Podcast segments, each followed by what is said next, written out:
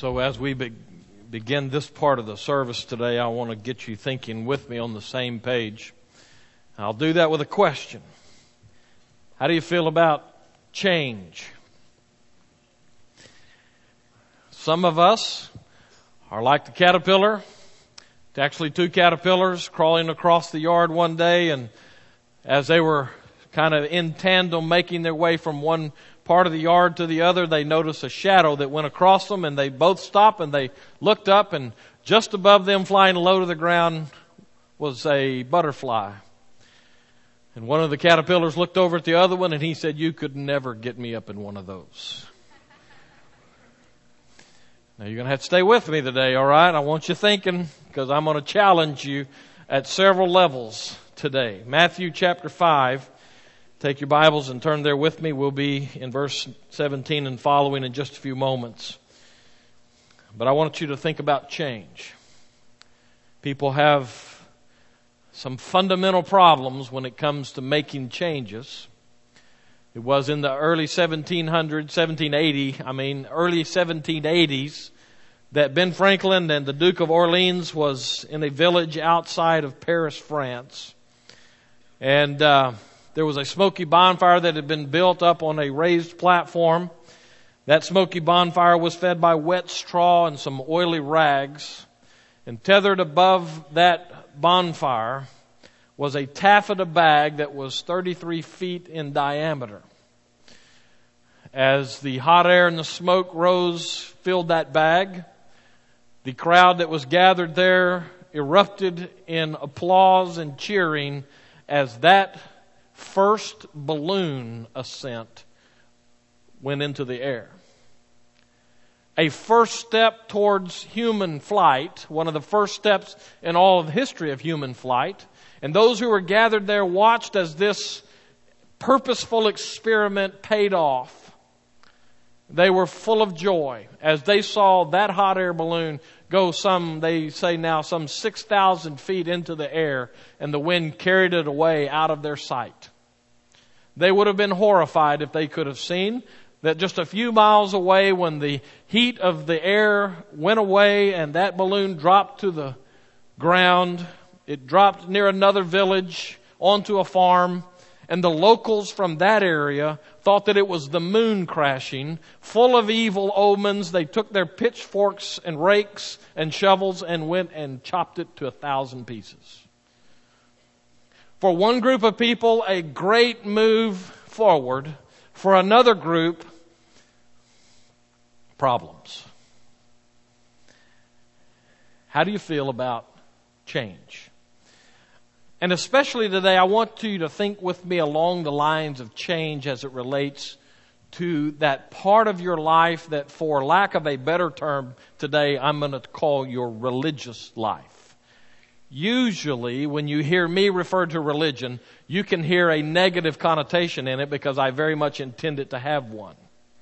Religion has sent more people to hell, I think, than uh, non-religion has. Nevertheless, as we talk about it today, I want to use this term as it relates to you and your expression of your Christian life. And I want to come back to the question, how do you feel about change? One of the things that I've found through the years as a minister is that when it comes to talking about change in the religious realm, uh, it's a threatening thing to people. Nowhere is that more true than we find the life of Jesus. Matthew chapter 5 gets us into the early part of Jesus' ministry. If we were to take the time and go back and read Matthew 1, 2, 3, and 4, we would find an account of the birth, and then he moves into his public ministry in chapter 4 especially, the latter part of chapter 4. We see that Jesus is making his way through the countryside in that northern Galilee region, and he's healing people, and he's doing a little bit of teaching, and as he's doing that, the crowds get bigger and bigger, and more and more sick people are brought to him. And so at the t- by the time we get to the end of chapter 4, Jesus has a crowd that follows him. But in Matthew chapter 5, Jesus pulls a fast one on them. Well, it's not that he's really trying to be, you know, cloak and dagger under the uh, covers kind of thing. What he's really doing is he's taking what drew them and he's saying to them, now let me change your religious reality. We find that in what we call the Sermon on the Mount. Matthew chapter 5, 6, and 7. Jesus takes their established religion, he breathes new life into it, and in the process of doing so, he brings a cutting edge kind of teaching to them. Everything changes in the Jewish religious world if they do what Jesus is suggesting. And a lot of people there would have none of it. As a matter of fact, before it's all said and done, a lot of those people in the first century Jewish religious world will have their way when they have Jesus killed for what he's teaching. A lot of people don't like change. Well, I don't, I don't really agree with my own statement there. Everybody seems, well, okay, there are some of those weird ducks out there who don't fit this, but for the most part, everybody likes a certain amount of change. For instance, how many of you are wearing the exact same clothes you wore yesterday?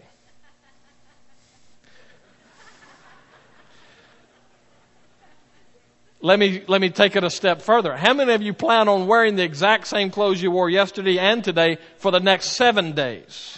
Don't raise your hand, okay? Just do yourself a favor and don't raise your hand now. If you didn't like change, while you're driving down the road and one of those people who can't read a stop, I mean a, uh, well, a stop sign, but a speed limit sign, you know, those who intend to go the speed limit, if you didn't like change, you'd just stay behind them and go the speed limit yourself. But you don't do that, do you? You swing around them in the other lane and you go past because, and then you swing back, you change lanes, okay? So I'm not buying anybody's telling me that they don't like change. What we don't like is the change we don't like. The change we like is fine. So I want to come back to it now. The four or five times already, I've pushed you at the point of change. And especially today, I want to push you at the point of change as it relates to how you relate to the world around you. One of the things that is true in our day, I think it's always been true, but it seems to be especially true today that Christians find ourselves at odds, increasingly at odds, with the society that is around us. We started this service this morning with a video clip that many of you saw last night as you watched the Denver Broncos absolutely fold in the playoffs. Did you catch that from Focus on the Family? Bunch of kids that they put together this very short spot on national, I don't even know how much money they had to pay for the spot that they got as a commercial in that playoff game. I noticed in one of today's papers that I was reading earlier that uh, Focus on the Family on Tuesday of this past week in looking at the incredible following that this guy Tebow has gotten because of his emphasis on his favorite scripture, which is John 3.16, because of all of that emphasis and the groundswell that seems to be coming with that, Focus on the Family said, what if we put together a spot and used it in the playoffs this weekend? It's a good thing they use it this weekend and not next. Now, what I want to draw your attention to is the uprising of interest because of Tim Tebow.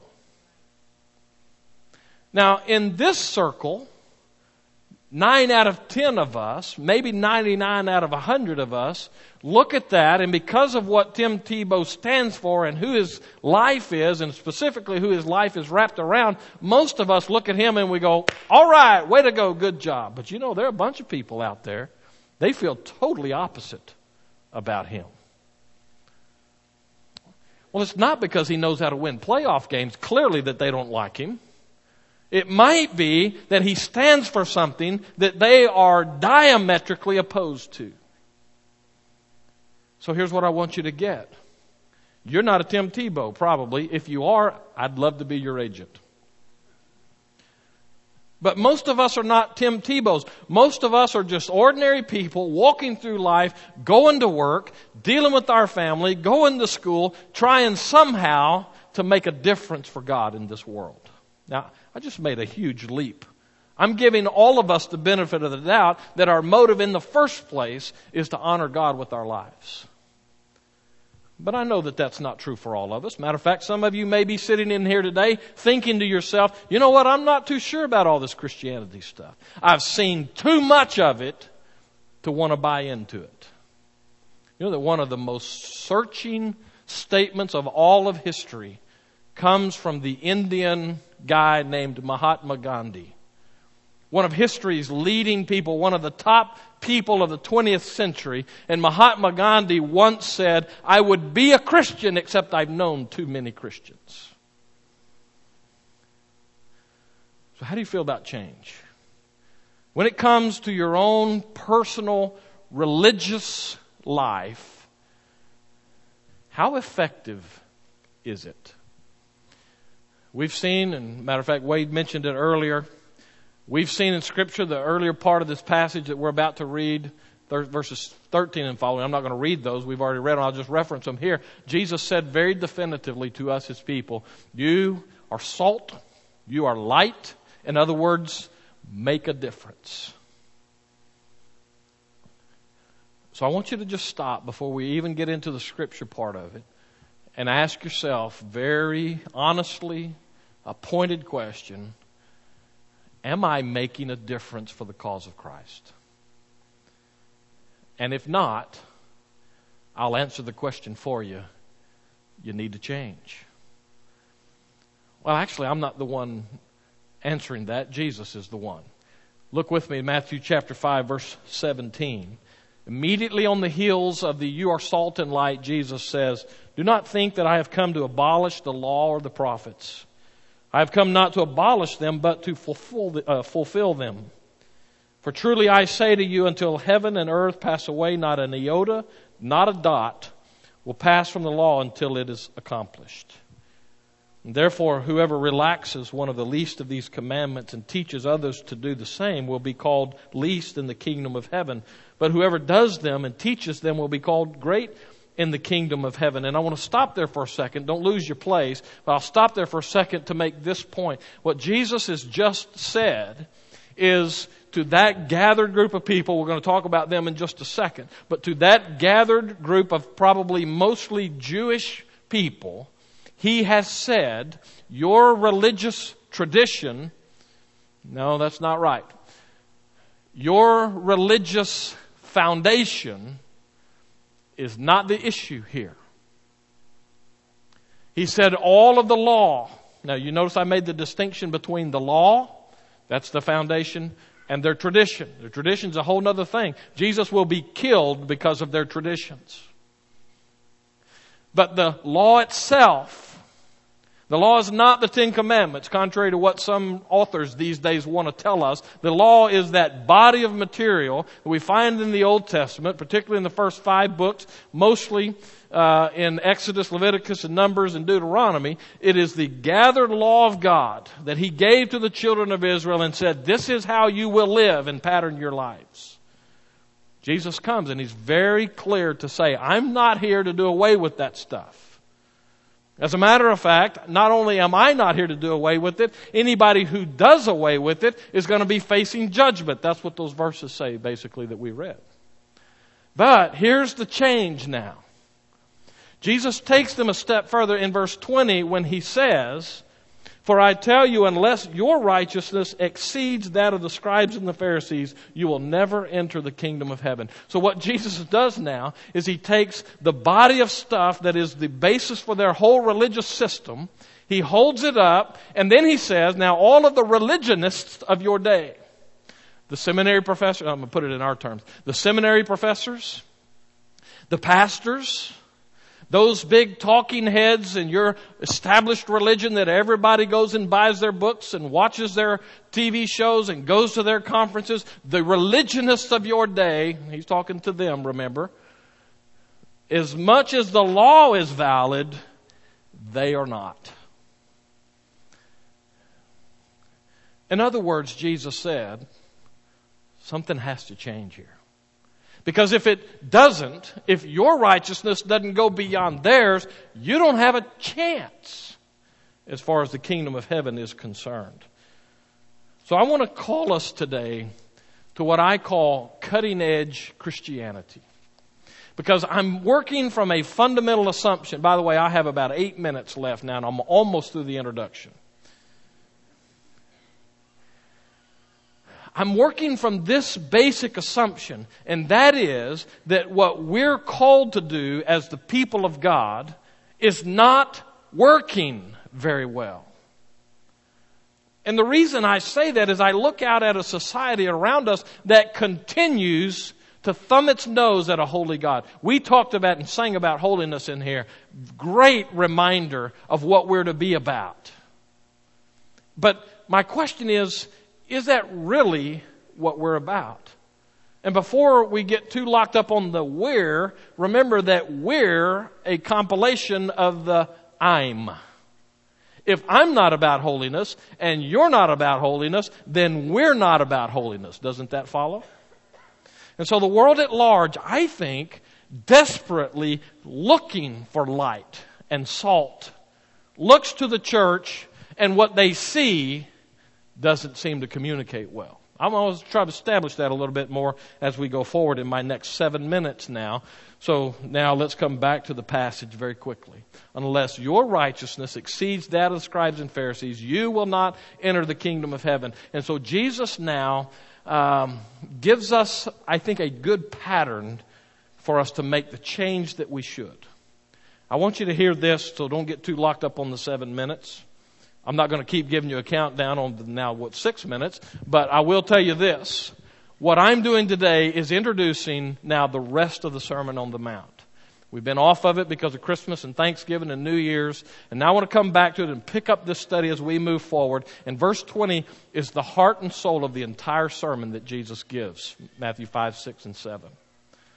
And the whole thing hinges on this one thesis statement unless your righteousness exceeds that of the scribes and Pharisees. In other words, he says things have to change. The system that you're under is not sufficient to get the job done. And what we'll find as we go forward is Jesus now, starting next week, will start taking these six statements, antitheses, scholars call them, where Jesus says, You've heard this, but I'm telling you this. In other words, something's got to change. Six of those he'll do. And then in chapter six, when we pick up, he'll start over and he'll give us the three basic pillars of Jewish piety. What those scribes and Pharisees were saying, this is how you be holy. Jesus is going to take those and systematically tear them apart and fulfill, which in this case means to fill full, what they had been hearing. So today we just kind of start the journey, but I don't want us to start the journey until we come back to the basic truth that says it's very possible that you and I, we, need to change our religious systems. I want you to look how Jesus does it. What is cutting edge Christianity? Cutting edge Christianity is that which reaches beyond the walls of the church and makes a difference in the lives of people. And particularly in this case, I'm talking about non churched people, but it doesn't have to be limited to them. It'll make a difference in your life when you pick up what Jesus is talking about here. So I want you to see that what cutting edge Christianity requires, first of all, is engagement. Now, I'm not talking about as in getting married kind of engagement, although we'll get to that maybe. I'm talking about the kind of engagement that you'll see in about 20 minutes when you get home on the interior line of the Houston Texans and the Baltimore Ravens. That's engagement. Human animals that are locked up in locker rooms all week long and they feed them raw meat so that on Sunday morning they can get out there and down in the trenches go at it so the little pencil neck running back can do his thing. The animals down on the line when the ball snapped, when all of us, if they didn't have different colored jerseys, all you could see was a mass of human flesh. That's engagement. And in this case, I want you to notice the engagement that we find in this passage. First of all, Jesus engages their traditions. I've already talked about that at length this morning, so I'm not going to do a whole lot more to establish it. But he goes back to the law. He knows the law. As we're going to find all through Matthew's gospel, especially the Sermon on the Mount, Jesus knows what they believe. Well, one of the reasons he knows that is because he's one of them. He's a Jew. He grew up in the system. He knew it. Oh, by the way, he also wrote it because he's God. So he's pretty familiar with their system. But he engages it. And he pulls it out and he knows it well enough to say, no, I'm not doing away with that. What I'm doing is taking you to a new level of that. So he engages their tradition. And let me just stop and make this very quick application at that point. One of the things that we must do if we're going to be successful, I don't really want the term successful. If we're going to be faithful in being what God called us to be, we're going to have to engage the truth. Now, I know that sounds kind of ridiculous. Yeah, duh, preacher. Don't have much time. Should you be talking about that? Absolutely. Because I believe churches are full of people who don't know the truth. Oh, they know truisms.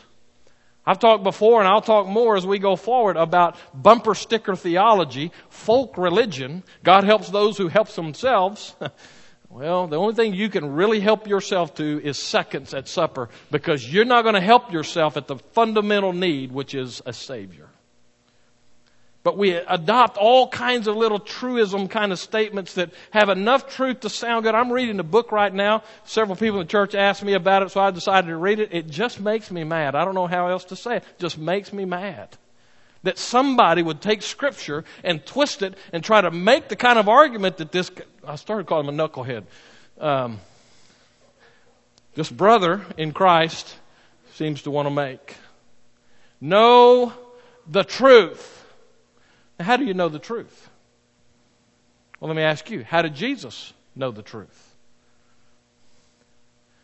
I had the opportunity this morning to sit in on one of our Sunday school classes here. And I want to tell you all the untruths that I heard in there. no, oh, that's not true. I absolutely loved being in there. And this is a heads up to the rest of you teachers, adult teachers. I'm going to be kind of working through it and sitting in on some of your classes. Not because I'm checking up on you, it's because I need Sunday school too. Right, and it's a good way for me to meet some people that maybe I don't get to meet, but I need Sunday school too. And I sat there as a student, not as the pastor, not as a preacher. And as I sat there listening to the truths of the particular psalm that that class was looking at, I was thinking to myself, man, the people who don't come to Sunday school, they're missing a wonderful opportunity to grow in the truth. So I hope you'll hear that. Let me just encourage you. I know you have to get up an hour earlier. That makes it almost like a regular weekday when you have to get up three hours earlier than Sunday. Know the truth. Jesus engages their traditions and he takes it to the point of the truth. The other thing that he does, and this is where I'm going to have to stop today, but Jesus also engages their society. Think for a moment who's with him up on that hillside. Now, chapter 5, verse 1, let me just read that for you and ask Spencer to get it together. Seeing the crowds, he went up on the mountain, and when he sat down, his disciples came to him. Now, I want you to hear that. Go back sometime and read chapter 4 because what you'll find is Jesus had developed this following I mentioned earlier in this message. And as they're following him, at this point, Jesus kind of makes a decision, it seems. All right, it's time for us to get down and dirty with the reality. So he takes those people, his disciples go with him. We find the latter, the last two verses of the Sermon on the Mount actually are editorial comments that Matthew gives us that the people who were up there were amazed at what he taught. So let's think for a moment about who was up on that hillside with him. We find all through Scripture that there were those, verse 1 says that his disciples went with him. But looking in chapter 4, we find that all over that northern part of what we now call Israel, they would have called northern Galilee, all the way up into Syria, people were thronging to him because he was healing and he was teaching and he was different. So those people all follow him, I believe, up the side of that hill to that natural amphitheater, and he sat down and he began to teach them. What I want you to hear from that is that all walks of people were there, and Jesus takes the truth and he says, okay, let me give it to you. And he does it in terms that they would understand. We find Jesus teaching all through the New Testament, uh, the Gospels, using everyday stories that relate directly to who they were. He engages the truth, but he also engages society. And here's where I think we miss it as the 21st century church. Much of what we do as church people is we set up our services and we say to people who don't know Christ, y'all come. And then when they do come, we bring them into an atmosphere that often is so far removed from the reality of their lives that it's like me going to Mars and trying to figure out how the Martians might live. What is it about our society that bothers you today? You know, one of the things that bothers me about us in our society and our attempt to be salt and light is that we're taking a canned speech that might very well involve truth, and we're taking and we're force feeding it to people who don't accept it as truth in the first place. You know these people. You go to work with these kind of people. Some of them are your family members. Maybe even some of us in here today are going, wait a minute, what, you're quick to call this stuff truth, preacher, but I'm not sure I believe that. I watched an ABC uh, 20/20 program a number of years ago that was on hell. Their flagship part of that whole video article was a noted evangelical preacher who had been defrocked by his church group because he decided that the Bible really didn't teach there was a true hell. And he was celebrating the fact that in his opinion, the truth was there is no hell. Well, the ABC News people picked up on that. They loved that. It became the main part of that video expose. There is no hell. You know what's wrong with that? Everything's wrong with that. Because if people buy to that lie, then their eternity is solid in hell. The very thing they didn't believe about in the first place, it's convenient not to believe in hell but to believe in heaven. You'd be a crazy person to say there's no heaven and yet believe there's a hell, but we can make the jump say, well, sure, I don't want to believe there's a hell, but yeah, let's believe there's a heaven. All honey and no bees. Sorry, Mike. But the truth is, hell's real.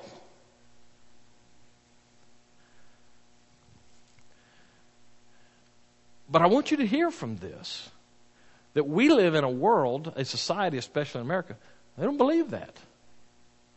So I can go out there and take my Bible, slap them upside the head with it, and say, This is truth. But if they don't believe it, what do we have? You know what we have? A religious standoff. So I want us to hear what Jesus is doing here. He comes fully engaged in the truth, fully engaged with these people, and then he takes them somewhere. That's where we're going. But for today, I'll come back to the question How do you feel about change? The acid test for this sermon for you is can you look at your life and evaluate it objectively and say, my life is making a difference in the life of other people for God's sake. If it's not, you need to change. Let's pray. Father, I know that this is a very confrontational kind of sermon. And as you reminded us, we don't like the change that we don't like. And usually, when it involves a change of lifestyle out of the norm, that's the kind we especially dislike. But truth is truth. Help us to follow you very closely, to listen for your voice, to have hearts that are bent towards obedience before we even hear. Where we have opted for that old time religion that was good enough for everybody else instead of thinking today. Instead of engaging the truth and engaging our culture and finding a way to pull those together for your sake. Forgive us is our prayer. Father, I pray even now that the truth of your word would be burning deep within us. If there's anybody here who has bought into the lie of society and ultimately of the one who is the accuser, Satan who says, nah, you don't have to believe all that stuff. Father, is anybody here who doesn't know you on a personal level, has accepted you as their personal Savior?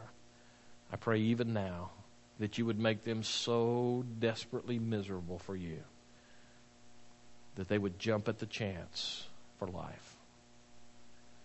All of us are content and complacent at some point. And Father, we acknowledge that. We confess it. We ask that you forgive us. Help us to be faithful in what you call us to be. And we pray these things in Jesus' name.